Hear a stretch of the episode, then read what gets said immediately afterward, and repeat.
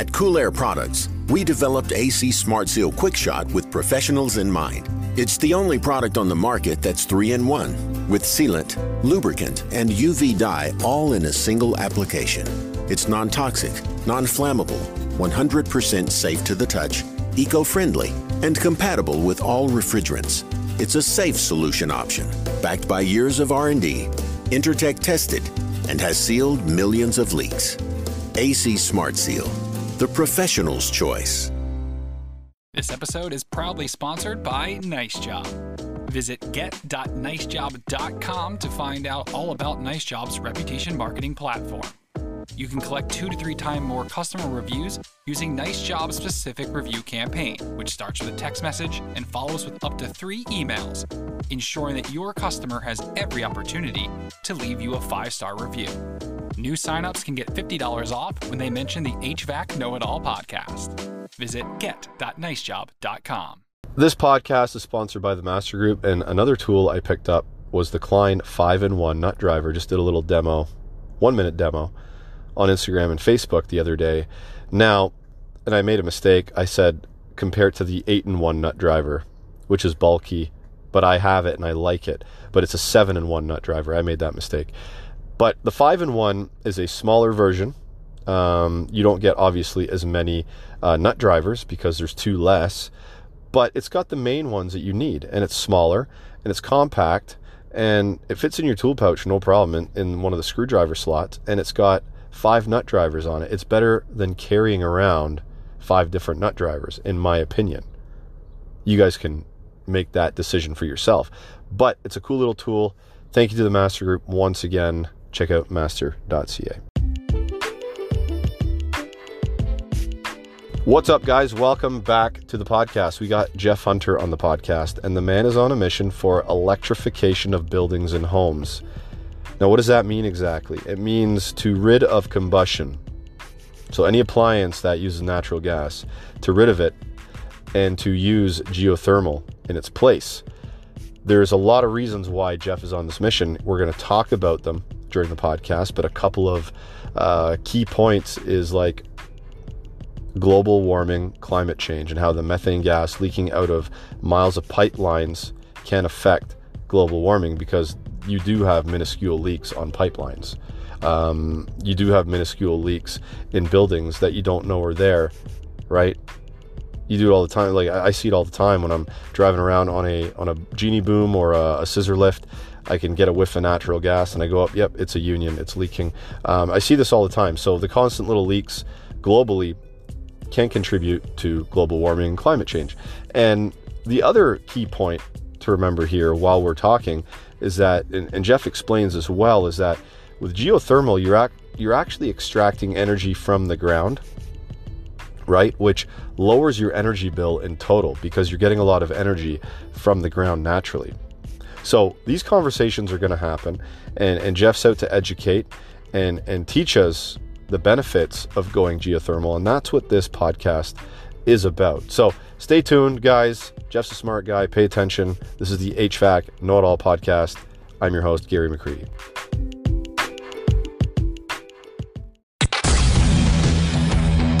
Welcome to the HVAC Know It All podcast. Recorded from a basement somewhere in Toronto, Canada. Your host and HVAC tech, Gary McCreadie, will take you on a deep dive into the industry, discussing all things HVAC. From storytelling to technical discussion. Enjoy the show. Jeff, we got something cool to talk about tonight. How are you? I'm great. Uh, yeah, I I, uh, I, I think we got something great to talk about, and I really appreciate uh, the opportunity to come on and talk to your audience. Yeah, and, and I appreciate your time. And we talked briefly the other day, and uh, what you have to to talk about in in the realm of geothermal, I think, is really important because I think there's a big future there for geo. But before we get into into that, let's maybe you give yourself an introduction of of sort of what you what you've been doing in the trades and what you're up to now, and, and how you got onto this geothermal uh, mission that you're on. Yeah, thanks. Um, so yeah, I mean the mission has started uh, uh, a fair time ago. Back in about 2005, I got into uh, HVAC. Uh, out of school, I was uh, I went to Niagara College, and took uh, mechanical engineering technology there. And and Niagara was a very uh, I grew up in St. Catharines, and St. Catharines is like a manufacturing town, lots of different manufacturers there, and the college courses were very um, driven towards manufacturing and engineering and that sort of thing. So I actually ended up starting working in in manufacturing around there, and then I guess about a year and a half after I graduated, um, somehow came across my desk that uh, hey, there's this cool company out in Elmira, Ontario, that uh, just outside of Waterloo, that's into this thing called geothermal, and uh, so I went and applied and and got the job, and, and that was my entrance into HVAC. And um, what uh, the company in Elmira was uh, called Next Energy Inc. And uh, we, um, at that time, it was a startup company. I guess that they started in early 2000s, late 99, something like that. And they were, uh, it was a unique experience because they were one of Canada's top 50 hottest startups at the time. And uh, I just point that out because it was, you know, when I first, when I got there, I think the company was like doubling every year or more than doubling every year. So working in an environment like that where you you're rapidly changing. Everything changes so fast. There's more new people coming in and jobs are changing and you have to learn on your feet very quickly. And so that's kind of what I did, you know, started in, in tech and uh, commercial design and very quickly got onto the uh, tech support line. So we were uh, working with contractors across Canada and that's when I got my first foray into a, a, little bit into refrigeration and heat pumps. So I was, you know, doing troubleshooting on the phone for guys uh, across the country, and then um, training, so design and training of uh, geothermal heat pump systems, and that led me quickly into uh,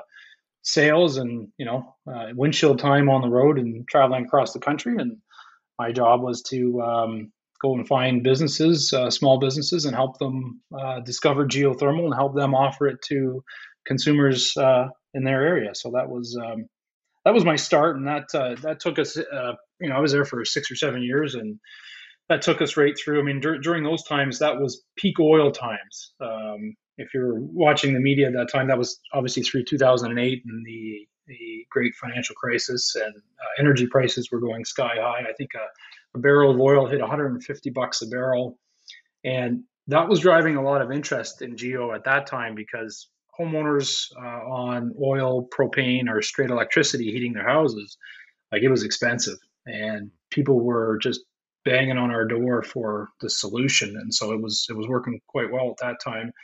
And then there was, of course, there was rebates and incentives that the federal government had put in to stimulate the economy, the Eco Energy program, and uh, that helped drive a lot of interest. And then all of a sudden, uh, everything turned off in I don't know if it was 2011 or whatever shut off. Energy prices, you know, dropped significantly. Um, you saw the emergence of natural gas fracking in the mid 2000s there, and those those wells started to come online. So natural gas prices tanked, and so that that changed a lot of things. And so the business dried up. So I ended up um, uh, getting into conventional wholesale. I've always been interested in how things work today, or how did they work before, or how does business run. And so I thought it was important to understand how conventional products like you know furnaces and fireplaces and air conditioners how do, how do those products make it to market into a consumer's home?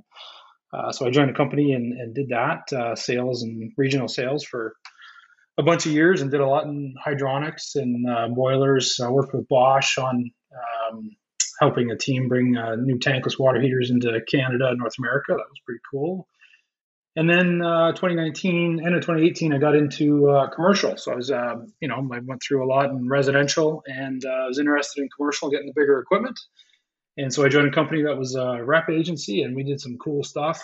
Um, cool chillers, modular chillers, um, maglev chillers, uh, some geothermal retrofitting a high school in London. So taking it off uh, natural gas and putting it on geo, that was interesting. And and the flag in my cap was just before I was leaving the rep agency. I sold a thousand ton, twelve hundred ton uh, maglev chiller, so that was pretty freaking cool. Um, Sweet. it was fun, yeah. So cooling towers and whole thing, whole thing. But I, I I left because you know I'm I'm seeing a lot of stuff changing in the marketplace. Things are really accelerating. Um, I work with the Ontario Geothermal Association as well, and we do a lot of advocacy work with different levels of government, different organizations uh, talking about heat pumps and uh, seeing a lot of acceleration and interest in electrification and heat pumps. So, um, that's kind of where fast forward to today, and and um, out of that, I started uh, my own company here just this spring, and I guess it's kind of out of a COVID COVID thing, but it's been you know 15 or 16 years. It's, it seems like a startup, but it's 15 or 16 years in the making to day one, right? So I started uh, Evolve Thermal Energy this spring. And I mean, our role is to do kind of what we were doing back in the day in helping connect consumers to contractors and helping them both uh, move forward with electrification. Um, you know, because even for contractors, it can be a bit daunting to you know, think about getting into geothermal. So I help contractors um, uh, do that with confidence. Cool. So, I mean, th- this is a very interesting conversation. And there's some words that uh, I want you to define later on because uh, we'll, we'll, get to those, like electrification.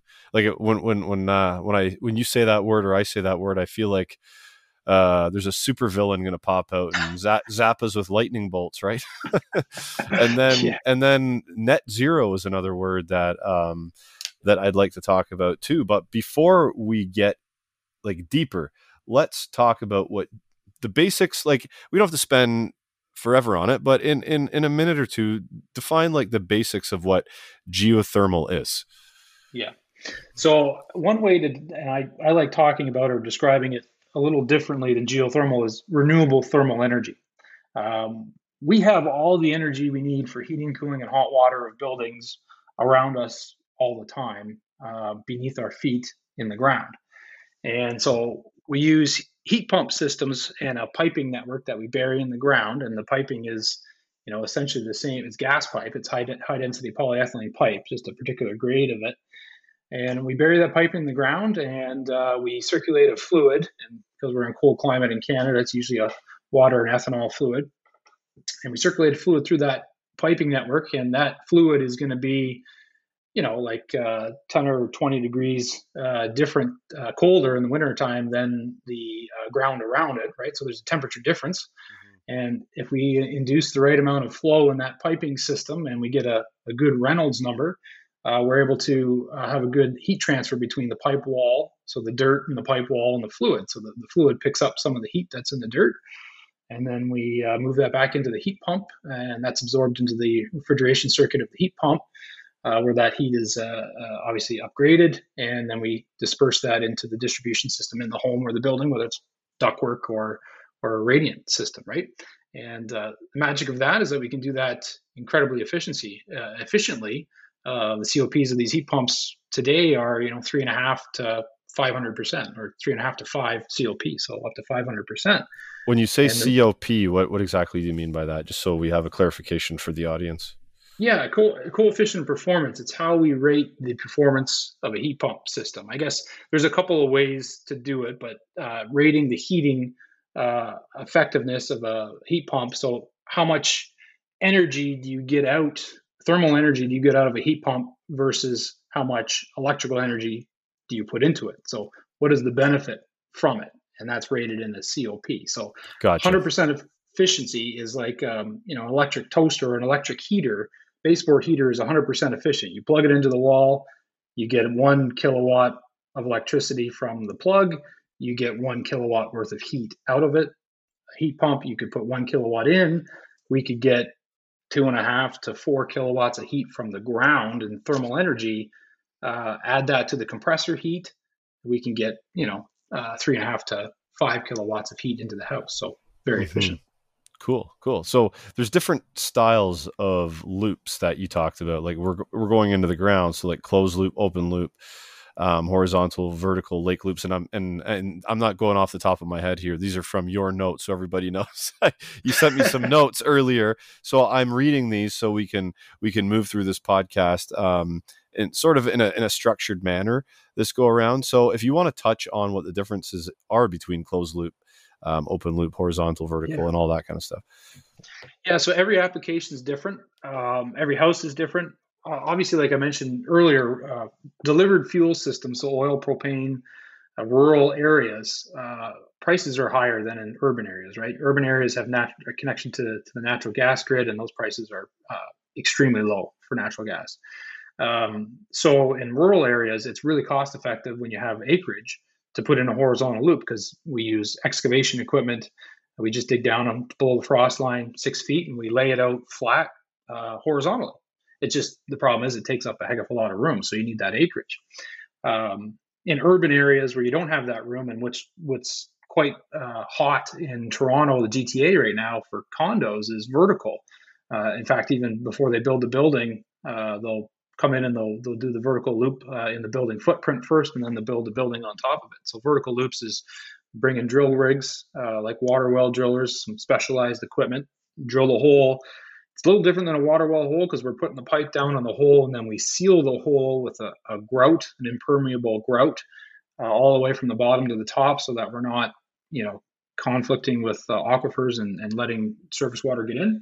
So it's closed, but uh, that's vertical loops. And then uh, very popular in cottage country, lake loops. It's very economical because it's just a, a mash of piping that you kind of build out and put it on a mat and float it out and sink it down, and that'll provide your heating and cooling energy. Um, open loop is using water directly. Uh, so closed loop is a closed piping system, pressurized. Open loop, you're using groundwater directly, and that works great uh, in rural areas as well when you have good water quality and good water flow. Uh, but it can get challenging in some areas. Um, permission to take water is becoming more difficult these days. So having those regulations uh, available, knowing what your options are there is important. Um, but yeah, different ways. You know, it's it's all about sources and sinks. So where can I get thermal energy from, and where can I deliver thermal energy to? And that that also means more than just closed loop, open loop. That could mean wastewater. Uh, we're seeing a lot more wastewater heat recovery applications now too, because I mean, in a big building, uh, you know, poop has a has a pretty high temperature to it and it has a predictable amount of energy that you can get from it. So wastewater heat recovery systems are are becoming more popular. Yeah, they, they, there's a lot of buzz around heat pump or geothermal systems in general that that I've seen, especially being online and seeing um, different technicians working and installing geothermal. So, I mean, next on on your notes here that you sent me, we're, we're going to talk about um, like climate change and, and emissions.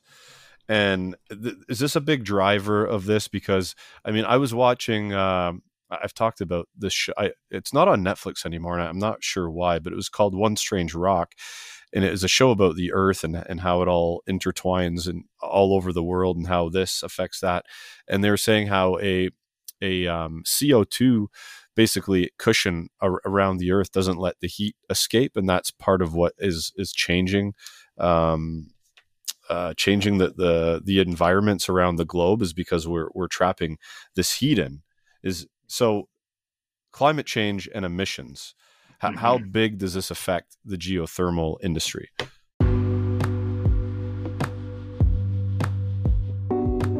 all right so the more I talk to people that use rapid locking system on large scale jobs, the more I believe and know it's going to be the future of pipe fitting. Now, it's funny too because somebody was trolling on Facebook. Well, of course, there's trolls on Facebook. That's what it's for, really. Um, sort of jabbing at me because I promote the product. Now, somebody stepped in and said, that they've got a system right now, a VRF system that's been holding 730 pounds on a pressure test for a week, right? And I've talked to techs that have done thousands of fittings and haven't had a leak. And the leaks they do have are install error of the fittings in the pipe. So it seems to me, okay, that from everybody I've talked to, that if you install this stuff properly, you are good to go. And I truly believe with that kit and the amount of R&D that they put into it and the amount of money they've thrown at it and research, um, this thing's going to be the, the, the, the future of pipe fitting. And Paul Schubert, president of RLS, he is a fantastic guy. He will talk to you, he will educate you, and he will spend time with you, the contractors, to show you what it's all about. So he's on the HVAC Know It All app. He's on Instagram. Um, reach out through RLS if, if you're if you're not on one of those platforms, and he'll take the time and, and he'll talk to you. 100% he will because he's he's done it. I've seen him do it already. So Haven IAQ, they're making waves in the indoor air quality space, and they have a personal use program where you can get a reduced cost CAM, central air monitor, to install on your system at home for yourself. Now, what this does is it is it gets you familiar I'm having trouble with words today like always. familiarize with the system, okay? And the app and the web portal. And once you become comfortable with it and see what it can do, now when you recommend it to a customer, it doesn't feel like a sale. It feels like you're truly trying to help them solve any IAQ issues that they have in their home. So reach out to Haven for their personal use program and, and grab one for yourself and check it out. Danfoss has a new install app. So if you just go onto the Play Store or if you go into the App Store and you search Danfoss install app, it will populate and it's got a bunch of tools on there um, you can use for installing uh, when it comes to their parts and stuff like that. Pretty cool stuff. One last thing Armstrong Fluid Technology are offering up a very cool uh, giveaway. Okay, and, and they're looking for candidates. We've got three candidates. We want two more. A design envelope pump controller for free, and an install. The install is for free as well. This gets mounted to an existing pump, and the pump controller optimizes that pump's performance. It also comes with a, a pump manager program for 12 months. It's a subscri- uh, subscription. There I go again. Subscription for 12 months for free. Now, they want this technology out there so you can see how well it works. So they're offering it for free to five candidates that will put up their hand first. We've got three of them.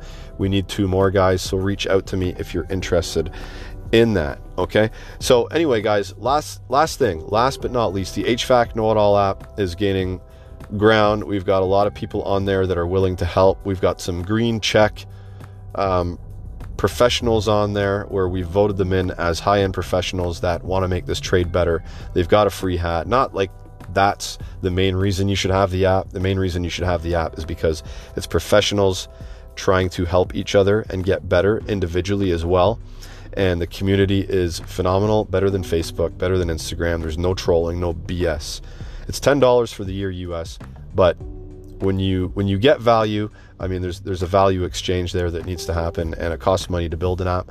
So, the HVAC Know It All app, check it out guys. Let's get back to the rest of the show. Oh, it's everything. Yeah. It's uh I mean you're talking about the greenhouse effect right there and that is that is you know carbon dioxide uh, impacting greenhouse temperatures that was discovered in like the 1950s actually I just yeah. wrote a post post on that today. That's why it's on top of my head. Otherwise i wouldn't have known that. But uh, the kepler whatever they they started measuring co2 in the atmosphere back in the late 50s and then they started noticing the trends trends of it increasing and then at some point in time somebody related uh, uh, anthropogenic so human made uh, emissions uh, are causing those increases. They made the connection.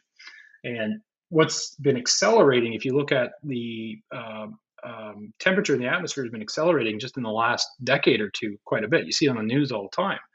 And a lot of that is due to methane emissions. And this is part of the big problem because in Canada and North America, we use natural gas to heat our buildings, uh, makes for, for the vast majority. And you know the problem isn't. I mean, it is a problem to burn the methane, the natural gas, and get CO two and nitrous oxide and sulfur dioxide and all that out of it. But the unburned methane that travels through hundreds and thousands of kilometers of piping that leaks is become, becoming a bit of a challenge, right? And because that methane is like, I think it's 84 times more uh, powerful as a greenhouse gas emission um, in the first 20 years of its life in the atmosphere than carbon dioxide. Uh, it's like 28 times more powerful over 100 years than carbon dioxide. So it's a, it has a big impact, methane emissions. So uh, geo plays a huge role in that because we're not using combustion at point of use to provide space conditioning. Again, it's it's right beneath your feet, and you're just moving that energy. Now I know, um, obviously, we have a challenge of you have to look down the line. We're using electricity, so how are you generating that electricity? And we have to address that, and we're lucky in Ontario that we're about 92% clean as far as our power generation goes. We have a pretty clean grid here due to a lot of work. Um, so, yeah, heat pumps eliminate the challenge of emissions from space conditioning and water. Mm-hmm. And so we talked about the word net zero earlier. And how does net zero, or f- first of all, what is net zero, and how does it play into um, reducing emissions? So I guess there's different ways to describe net zero because I think sometimes it's it's net zero energy, and even I I muck this up a bit, like using a, essentially the same amount you're producing the same amount of energy on site as you're using, right? Uh, and in often cases, uh, you can offset that by uh, other means too. So um, if you're feeding back to the grid or something, um, I don't know exactly how, how that all works, but I think what the the clear definition should be or needs to be is net zero carbon emissions, right? We don't want to be generating more carbon emissions than we're using or something. Um, we have to essentially negate the carbon emissions or the greenhouse gas emissions that we're producing globally in order to um, eliminate the global temperature rise. We've seen on the news quite a bit, you know, the uh, 1.5 degrees C or the Paris Accord and the two, well, 1.5, the target to not warm more than 1.5 or 2 degrees Celsius. I mean, that's a serious thing because that we can see the impacts on climate already. Um, even here in Canada, we saw two weeks ago, three weeks ago in BC, those incredible temperatures. I mean, that's not an anomaly. Uh, that's statistically becoming more and more prevalent, right? And yeah. so net zero is across all sectors of the economy globally, and buildings represent a big chunk of emissions when you look at it globally that we need to you know square those out and the only way to do that is to get rid of combustion for space conditioning and water heating mm-hmm.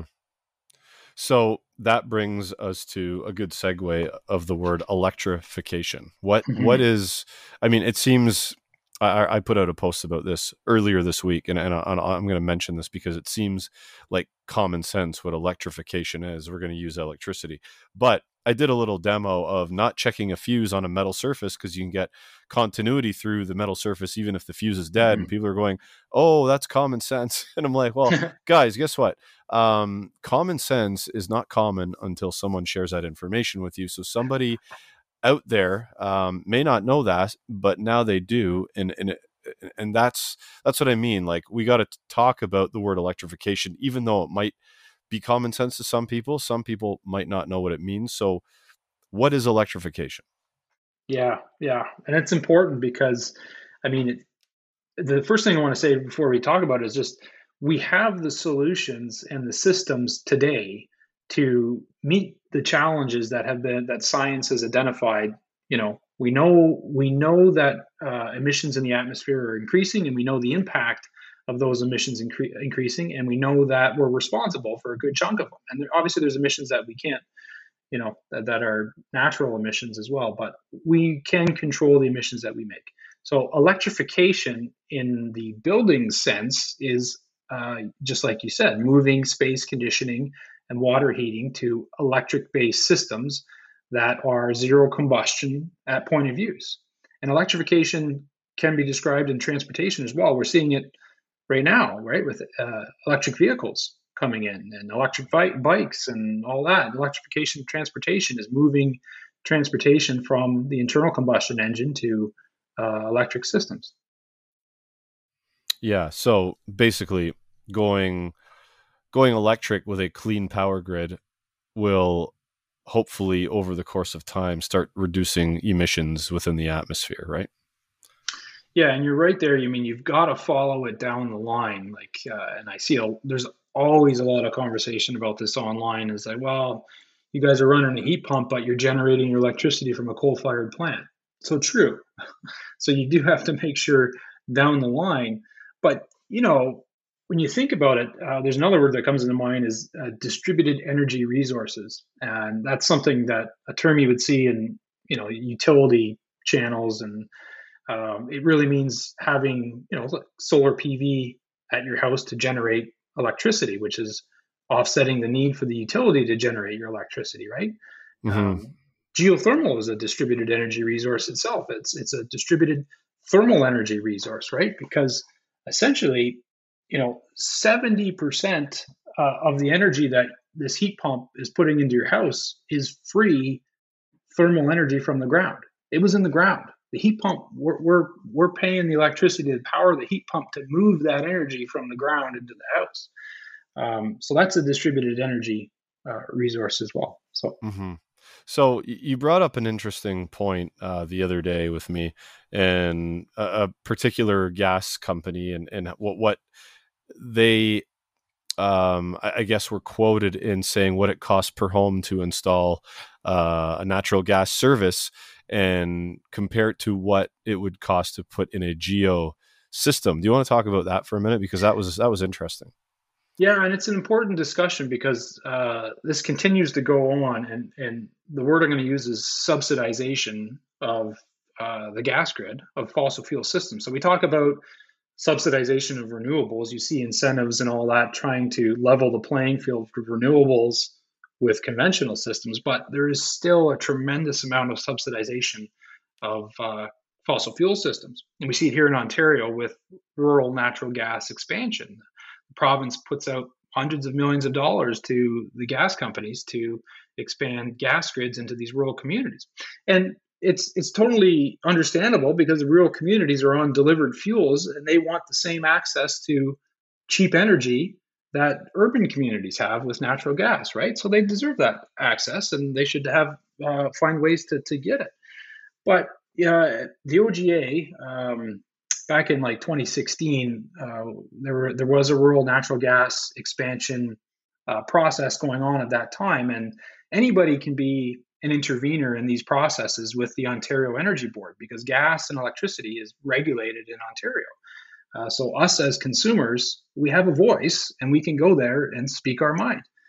And so as an association, the Ontario Geothermal Association went there and intervened and said, you know what, hey, um, we've done houses and projects in rural areas uh, with geothermal. We've provided people with uh, clean, uh, affordable space conditioning and water heating system. So why is the government of Ontario, who has a climate commitment at the time they did uh, to reduce emissions, uh, why are you giving them hundreds of millions of dollars to expand this gas line? Because that gas line is now going to be there for 80 years, right? So that those emissions are going to go for 80 years, and we don't have that kind of time. Mm-hmm. And and so part of the process is is interviewing uh, executives and people at Enbridge under oath on the stand. And actually, last night I went back through the files to just to absolutely double check that this was in public record, and it is. Anybody can search it up on the OEB case files. Uh, but they testified that the cost of um, every house, so in a rural expansion situation where they have to extend the mains and put new gas lines in, um, to the meter per homeowner is $25,600. Now, that's just to the meter on the outside of the house. You know, the homeowner is responsible for the furnace and uh, ductwork and distribution, all that. So it's essentially about 30,000 bucks. And it's like, wait a minute, well, we can do geothermal for the same or less, right? A geothermal system in a rural application, horizontal, I'm not going to say exactly, but generally about the $25,000 range when you can do it horizontally. So, and that includes the heat pump. That's heating, cooling, and hot water. So, what's going on here? And the, the thing that happens there is it's being subsidized by the government at different levels and then it's it's paid for in the backs of the existing consumers that are already ratepayers uh, and then those new gas consumers, they also, and you saw news reports after they did this of people saying, well, wait a minute, I didn't realize I was going to get a 25 cent per cubic meter charge for the next 20 years to pay for this. So they're able to use the depth of their network to amortize and make those costs extend over a longer period of time where we, we haven't been able to do that with geothermal. Interesting. So what what I what I take out of that is that the government's getting in your way, well, in, in, what, on some levels. I think what I want to say there, and, and there's is um, uh, that oftentimes you hear geothermal is expensive. Yeah, and I just want to say that it doesn't have to be. Um, and there's some studies that we did recently. I don't know if I, yes. So my next, so this goes right into my next kind of point here, um, is that there is a disconnect between who benefits from the technology and who pays for it. So who benefits is the homeowner because they get cheap energy because the, when you have a heat pump, you know, you're isolate you're insulated from electricity prices, right? Because you're only buying a quarter of your energy from the grid. Most of your energy is coming from the ground. So when they mm-hmm. hike the rate of electricity, you, you only really see a quarter of the impact. Um, so the homeowner benefits, but also society does because if we're talking about electrification, if we're seriously talking about reducing our emissions in the buildings sector uh, and electrifying, uh, we need a heck of a lot of heat pumps. And the challenge with air source heat pumps is it's just like an air conditioner. And it just baffles me because the day you need your air conditioner the absolute most is the day that it's the least efficient.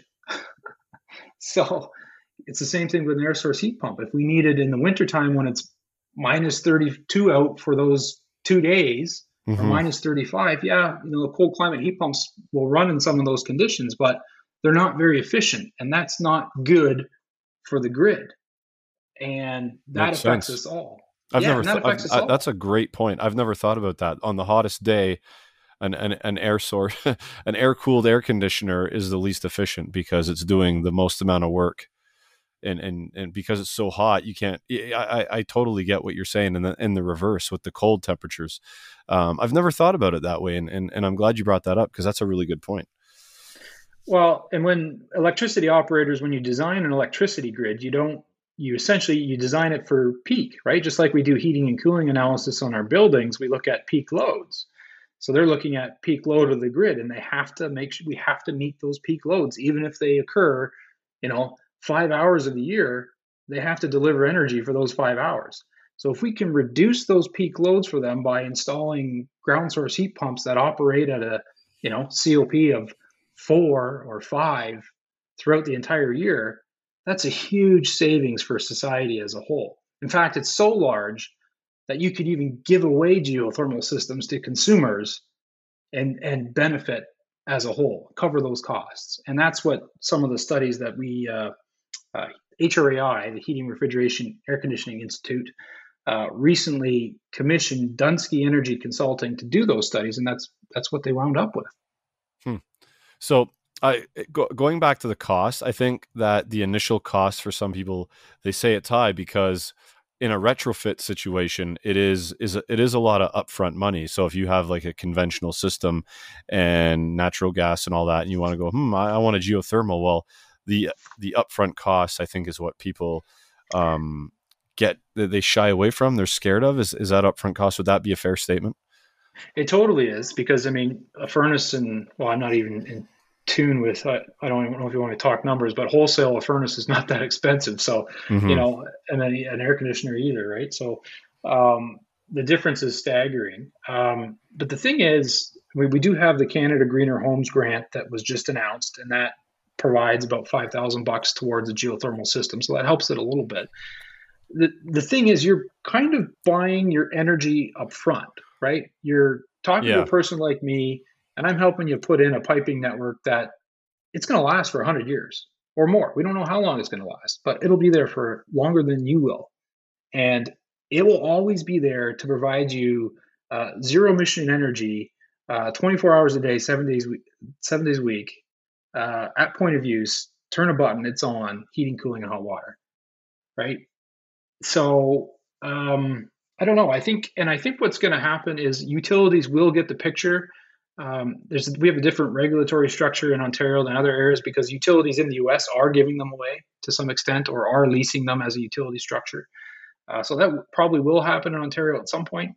Um, but for the homeowners that do it now, uh, they get to be their own utility they get to become their own thermal energy utility. So I think there's great benefit to that for homeowners to make that that jump. And and the returns, the return on investment for rural consumers that are on oil, propane, electricity right now, the numbers make sense and you can pay it back very quickly.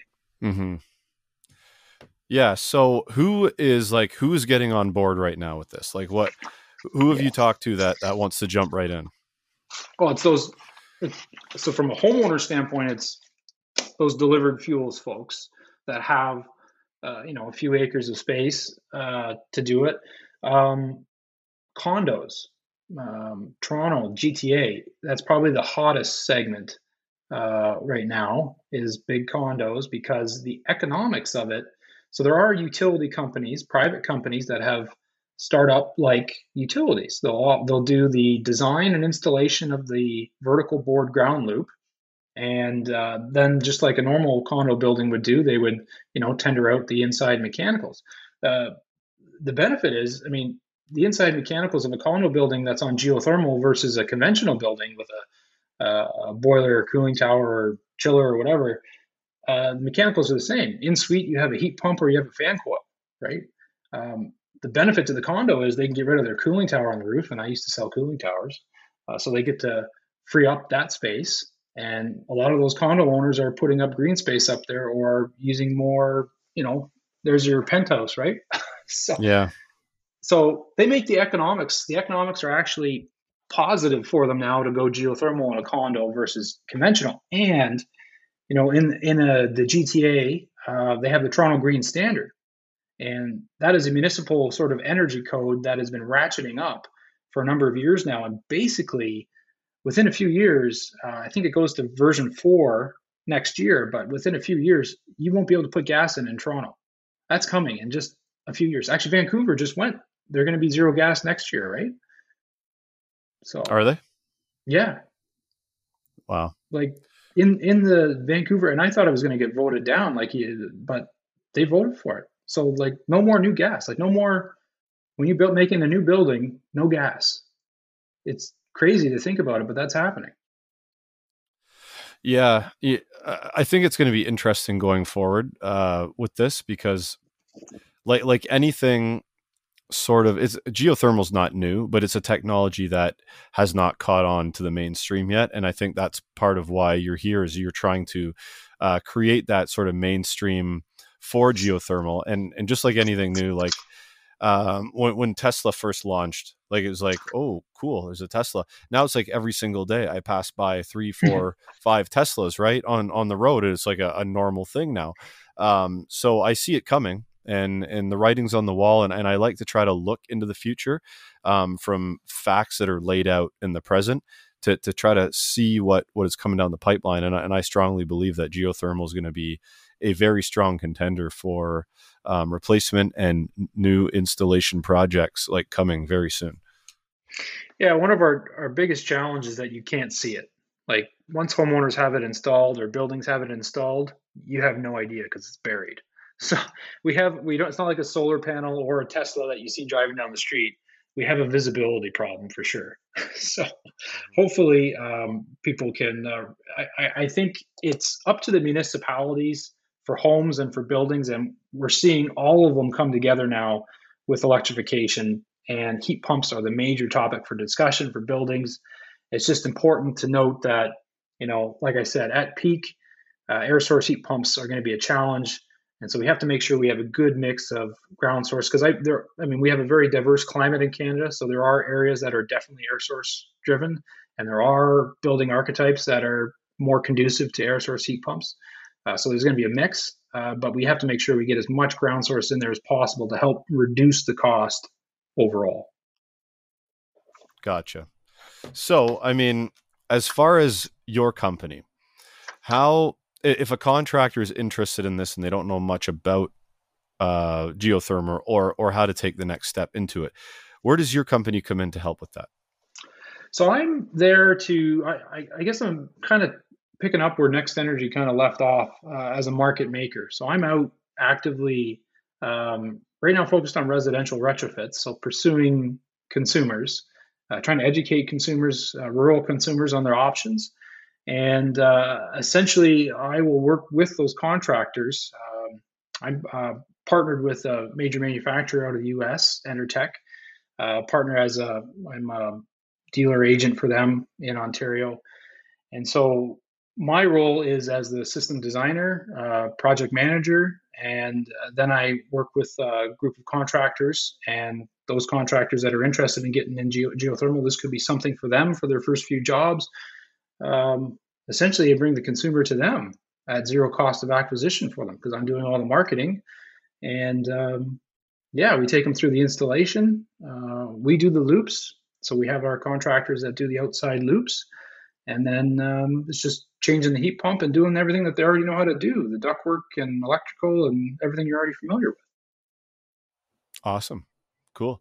So, I mean, anything else you want to lay on the table as far as geothermal and, and your mission regarding um, geothermal as before we head out?